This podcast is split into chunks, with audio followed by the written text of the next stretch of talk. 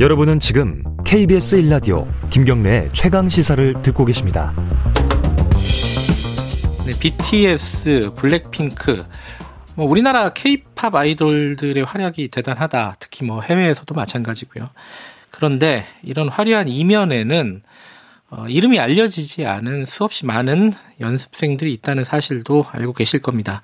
뭐 불공정한 계약, 뭐 비인간적인 대우, 어, 뭐 성희롱, 성추행 이런 각종 범죄 이런 뉴스도 많이 보셨을 것 같아요. 음, 꿈을 위한다는 명목으로 어, 현재 그리고 현실을 저당 잡힌 아이돌 연습생들의 현실을 한번 저희들이 직접 좀 들어볼게요. 어, 음성 변조로 한다는 점 양해를 좀 부탁드리겠습니다. 아이돌 연습생이었습니다. 지금은 아니라고 하고요. 편의상 저희들이 가명으로 진아 씨라고 부르겠습니다. 진아 씨 연결돼 있나요? 안녕하세요. 네, 안녕하세요. 네. 어, 연습생 생활은 한 언제부터 언제까지 한 어느 정도 하신 거예요? 알려줄 수 있는 범위 내에서 좀 말씀해 주시면요. 저는 약 9개월 정도 연습생 생활을 했습니다. 음. 아이돌 준비는 정식적으로 학원 다니면서는 고1 때부터 했고요. 작년에 데뷔했었습니다. 아, 데뷔까지 하셨던 거군요. 네.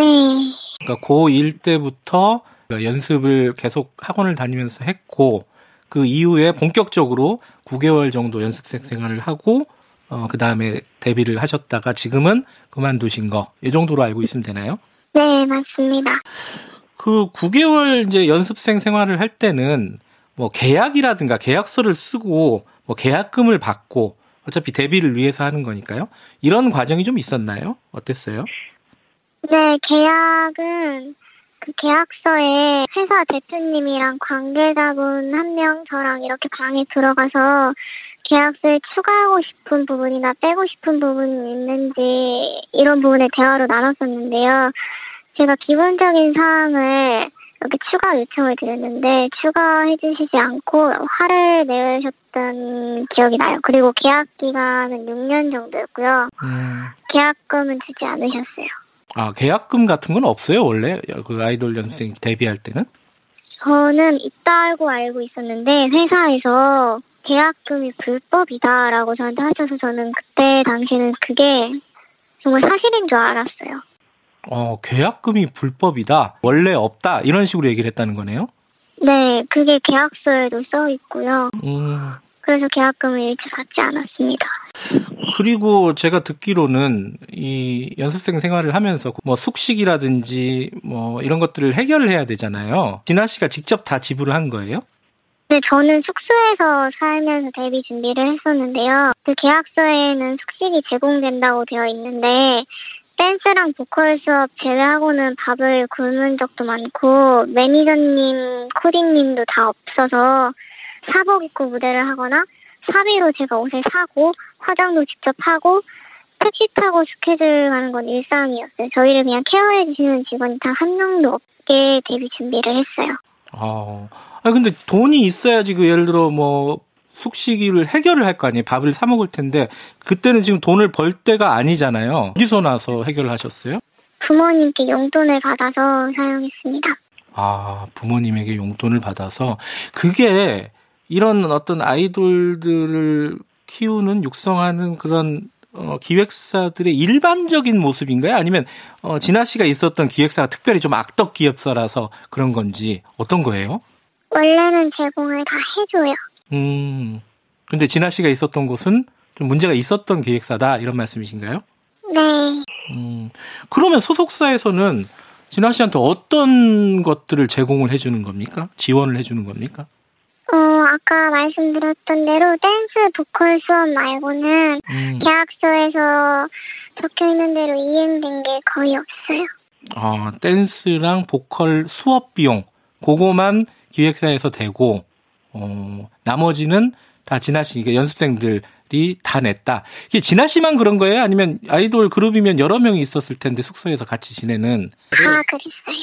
다 똑같이 그런 식으로 어, 생활을 했다. 네. 어, 어. 그럼 혹시 그 방값이나 이런 것들은 그래도 그거는 기획사에서 내줬겠죠, 아마? 그게 다 저희 빚으로 돌아가는 거라서 저희가 공연을 하고 이렇게 행사를 다니면 비용이 회사로 들어가서 그냥 거기서 정산이 되는 건데 그래서 한 푼도 못 받았어요. 음, 아니, 그러니까 예를 들어 숙, 숙 같이 이제 합숙을 했잖아요, 그죠? 네, 그 반값도 그럼 결국은 본인이 돈 벌어서 내는 형태가 되는 거예요? 네, 어, 그러면 기획사에서 하는 거는 진짜 댄스 보컬 수업 말고는 아무것도 없는 거군요. 네, 없었어요. 음, 규모가 작은 기획사라고 들었어요. 대부분 비슷한가요? 아니면은 이 진아 씨가 있었던 그 기획사만 특별히 좀 문제가 있었던 건가요? 정말 case by case인 것 같아요. 잘 돼 있는 데는 잘 돼 있고 아무리 신생이고 소형이어도 음, 저희가 안 되었던 거예요. 음, 그러니까 이게 말하자면은 흔히들 하는 말로 복불복이네요, 그죠?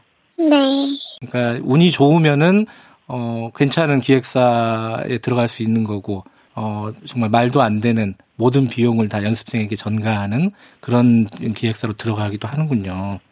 네. 이 9개월 동안 연습생을 하고 데뷔까지 하셨는데 가장 네. 힘들었던 부분이 어떤 부분입니까?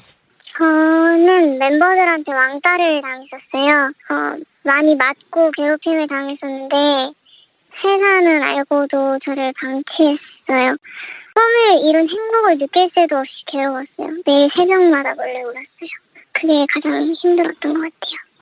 음, 그 이제 아이돌 그룹 같으면은 그 구성원들이 대부분 좀 나이가 어린 편이니까요.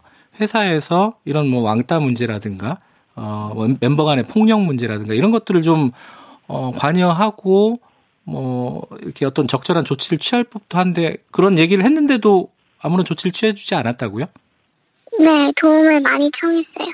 음, 실제로 그럼 뭐라고 하던가요? 그런 도움을 청하면은? 조금만 기다리면 네. 저를 위해 도와주시겠다고 계속 그런 식으로 미루셨어요. 그래 놓고 결국은 해주는 건 아무것도 없었다. 그리고 또 하나 성추행이라든가 이런 것도 빈번하다고 성범죄가 이건 어떤 부분을 말씀하시는 겁니까? 저를 위로해 주시면서 네. 많이 껴안으셨어요. 원래 그분이 이렇게 스킨십 같은 거를 안 좋아하세요. 지금 말씀하신 건 기획사 대표를 말씀하시는 거고요. 네. 네. 어, 근데 저를 위로해 주신다고 자주 불러서 딸 같다면서 일로 와봐, 내 옆으로 와봐 이러면서 많이 안아주셨는데 네. 그때가 겨울이었는데 제가 롱패딩을 입고 있어서 또 제가 많이 울고 있어가지고 아랫부분이 닿는 느낌이 나더라고요. 생각하고 싶진 않지만 네 그렇게 성추행을 당했었어요. 그게 한 번이 아니라 여러 번이었다는 말씀이신 건가요? 네 그래서 대표님실 들어갈 땐 항상 녹음기를 켰었어요. 아, 조심하기 위해서. 어, 그런 부분을 혹시 이제 어떤 성범죄 상담소라든가 경찰이라든가 이런 데 신고를 하셨습니까? 아니요 못했습니다. 그게 아마 쉽지 않은 이유가 있을 텐데 어떤 것 때문에 그런 신고가 쉽지 않을까요? 그때 당시에는 제가 너무 꿈이 간절해서 음, 약간 꿈이 반보에 잡힌 느낌이랄까요? 그리고 부모님께 말씀을 드릴 수가 없었어요. 가장 큰 이유는. 아, 간절한 꿈, 그리고 부모님에 대한 어떤 미안함 이런 것 때문에 어디 외부 기관에 도움을 요청하기가 어려웠다. 제가 왕따를 당하면서 휴대폰 검사를 멤버들한테 매일매일 당했어요. 전 사생활이 아예 없었거든요. 그래서 신고를 할 수도 없는 그런 상태였고 너무 무서워서 신고를 생각하지도 못했어요. 음, 그런 성추행, 성범죄 말고도 뭐 언어 폭력이라든가 어, 물리적인 폭력 같은 경우도 많이 있었다면서요? 그건 어떤 경우가 있었습니까? 제가 멤버들한테 많이 맞았고요. 이유는 현재까지 알 수 없어요. 왜 때렸는지. 기분이 안 좋을 때마다 때렸고, 멤버들한테도 성추행을 당했습니다. 동성인데, 그리고 대표님께서는 폭력성이 좀 있으셔서 음, 약간 저희 관리는 잘 안 하시는데 카톡에 대한 집착이 심하셨어요. 답장이 1분 내로 안 오면 해치 협박하시고 욕설 퍼부으면서 저희한테 물건 던지시고 막 그러셨거든요. 그 메신저에 답장이 빨리 안 오면은 물건을 던지고 화를 내고 했다. 네. 그리고 또 한 가지 이건 굉장히 좀 우려되는 상황인데 이게 이제 숙소에 그 같은 멤버들 그러니까 다 여성들이잖아요. 어린 여성들이 같이 지내는 숙소에 그 열쇠를 대표만 가지고 있다고요? 이건 어떤 얘기죠? 왜 대표만 그 열쇠를 갖고 있는 겁니까? 제가 아까 추가 계약서에 추가 기본적인 사항을 요구했는데 안 들어준 것 중에 열쇠가 있었어요. 네. 불안하다. 보안이 너무 안 되는 것 같다. 네. 부모님이 너무 걱정을 하시는 것 같다. 이런 말씀을 드렸는데 열쇠를 저희가 잃어버린다고 자기만 갖고 있겠다고 본인만 갖고 있어야겠다고 막 그렇게 말씀하셨어요. 그러면 문을 열 수 있는 사람은 대표밖에 없는 거예요? 네. 아니 그럼 그 이유가 뭐 뭔 거예요? 왜 그런 어떤 잠금 장치 이런 것들은 대표만 열고 닫을 수 있다? 왜 그런 거예요? 그거는? 그건 저도 몰라요. 아 그거를 이유를 물어볼 수 있는 상황도 아니라는 거네요. 그런 거 물어보면 또 화내시니까요. 어. 그래서 지금 계약을 해지하셨잖아요. 네. 제가 해지 통보서를 보내서 해지를 한 상태이고요. 네. 해지 통보서를 보낼 때 회사가 잘못한 부분을 작성해서 보내게 되는데 네. 해지를 해주는 대신 회사에서 있었던 일을 비밀로 하라는 각서를 회사에서 보내더라고요, 저한테. 어. 그래서 저는 거절했고 저는 소송을 걸었어요. 뭐 위약금이나 이런 것들을 요구하진 않았어요 회사에서?